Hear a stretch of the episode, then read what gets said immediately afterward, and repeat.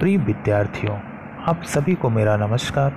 आज हम कक्षा 8वीं से पाठ 7 क्या निराश हुआ जाए हजारी प्रसाद द्विवेदी के निबंध के बारे में चर्चा करेंगे। हम पाठ के सार को देखते हैं। पाठ के सार को देखने के लिए हम इसे कई खंडों में विभाजित करेंगे। तो पहला खंड जो हम लेने जा रहे हैं, भारत में वर्तमान परिदृश्य तथा महापुरुषों के सपने। जो हमारा भारत है उसका जो वर्तमान समय है और जो हमारे महापुरुषों ने सपने देखे थे उसके बारे में हम इस पाठ में आपसे जिक्र करेंगे।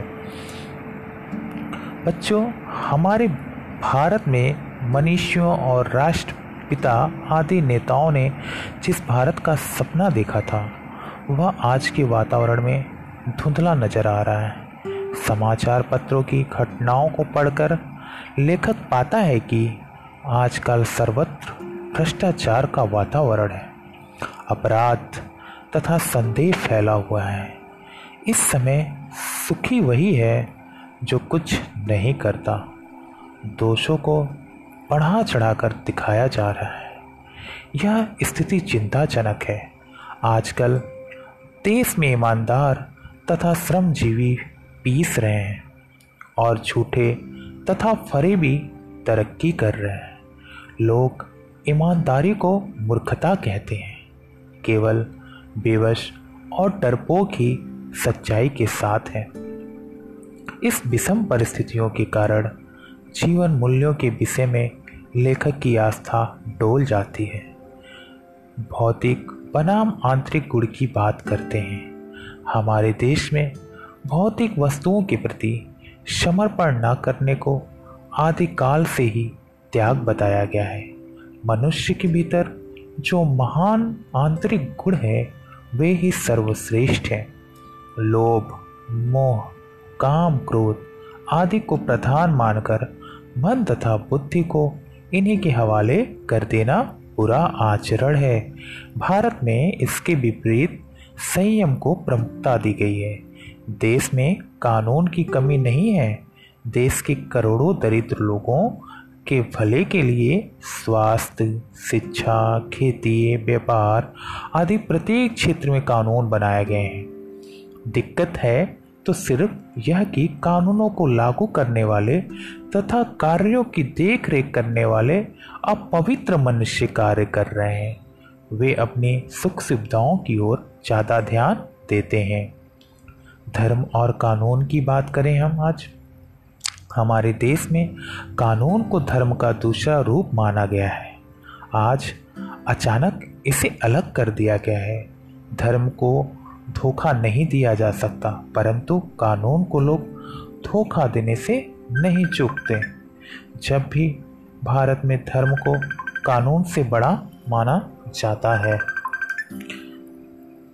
सेवा, ईमानदारी, सच्चाई और आध्यात्मिकता जैसे मूल्य दबे जरूर हैं मगर नष्ट नहीं हैं।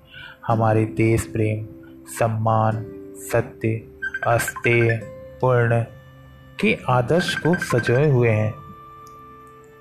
समाचार पत्रों में भ्रष्टाचार के खिलाफ जो इतना गुस्सा है इसका कारण हमारे मूल्य हैं। जब किसी के आचरण की केवल बुरे पक्ष की बात करके रस लिया जाता है तो अच्छाई छिपने लगती है। ऐसा करना बिल्कुल अनुचित है। ऐसी घटनाओं को जिनसे लोगों में अच्छाई फैले चर्चा में लाना चाहिए। लेखक के जीवन की दो प्रेरक घटनाएं, इसके बारे में हम यहाँ पर जिक्र करेंगे।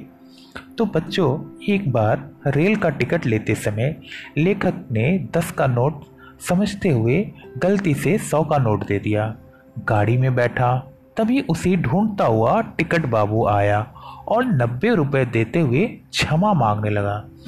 उसके चेहरे पर विचित्र संतोष था। लेखक चकित था। दूसरी घटना बस यात्रा की थी।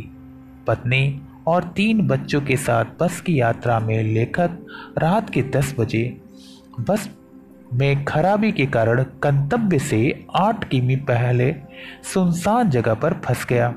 कंडक्टर उतरकर साइकिल से कहीं चला गया। बस की सवारियों ने लूटपाट तथा भय की कहानियां शुरू कर दी। बच्चे पानी के लिए व्याकुल हो रहे थे। कुछ नौजवान को यह सब ड्राइवर की साजिश लगी तो उसे मारने पीटने पर उतारू हो गए। उनकी कतार दृष्टि पर लेखक ने उसे उनसे बचाया। लोगों ने ड्राइवर को एक स्थान पर घेर कर रखा। 2 घंटे में लेखक की पत्नी तथा बच्चे भोजन पाने के लिए तड़प गए।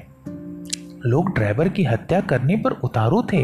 तभी एक खाली बस के साथ कंडक्टर आ गया। सबने बस अड्डे पहुंचकर ड्राइवर से माफ़ी मांगी। दोनों घटनाओं की चर्चा करके लेखक पहली घटना को ठगी की अनेक घटनाओं से अधिक शक्तिशाली बता रहा है। दूसरी घटना के बाद वह विचार व्यक्त करता है कि कैसे कहा जाए कि मनुष्यता एकदम समाप्त हो गई है, कैसे कहें कि दुनिया से सच्चाई और ईमानदारी लुप्त हो गई है। निराश होने की ज़रूरत नहीं है बच्चों, लेखक ठगा भी गया और धोखा भी खाया है, पर विश्वासघात बहुत कम ही जगहों पर मिलता है बच्चों। लेखक धोखा खाया और निराशा हुई तो जीवन नहीं चलता। ऐसी घटनाएं भी घटती हैं जब लोग बिना कारण ही मदद भी करते हैं। ऐसे में आशा की ज्योति जलाकर रखनी चाहिए। इसी से महान भारतवर्ष को पाया जा सकेगा।